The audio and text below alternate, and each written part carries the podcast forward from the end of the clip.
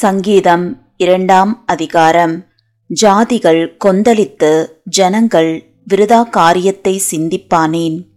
கத்தருக்கு விரோதமாகவும் அவர் அபிஷேகம் பண்ணினவருக்கு விரோதமாகவும் பூமியின் ராஜாக்கள் எழும்பி நின்று அதிகாரிகள் ஏகமாய் ஆலோசனை பண்ணி அவர்கள் கட்டுகளை அறுத்து அவர்கள் கயிறுகளை நம்மை விட்டு எரிந்து போடுவோம் என்கிறார்கள்.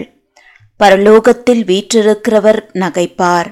ஆண்டவர் அவர்களை இகழ்வார்.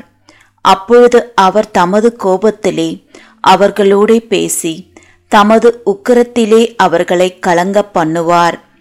நான் என்னுடைய பரிசுத்த பர்வதமாகிய சீயோன் மீதில் என்னுடைய ராஜாவை அபிஷேகம் பண்ணி வைத்தேன் என்றார். தீர்மானத்தின் விவரம் சொல்லுவேன். கத்தர் என்னை நோக்கி நீர் என்னுடைய குமாரன். இன்று நான் உம்மை ஜனிப்பித்தேன்.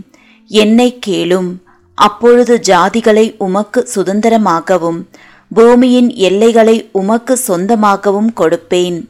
இருப்புக்கோளால் அவர்களை நொறுக்கி குயக்கலத்தைப் போல் அவர்களை உடைத்து போடுவீர் என்று சொன்னார். இப்போதும் ராஜாக்களே உணர்வடையுங்கள். பூமியின் நியாயாதிபதிகளே எச்சரிக்கையாயிருங்கள். பயத்துடனே கத்தரை சேவியுங்கள். நடுக்கத்துடனே களி கூறுங்கள்.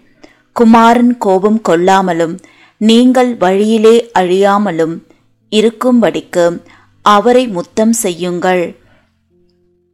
கொஞ்சம் காலத்திலே அவருடைய கோபம் பற்றி எரியும்.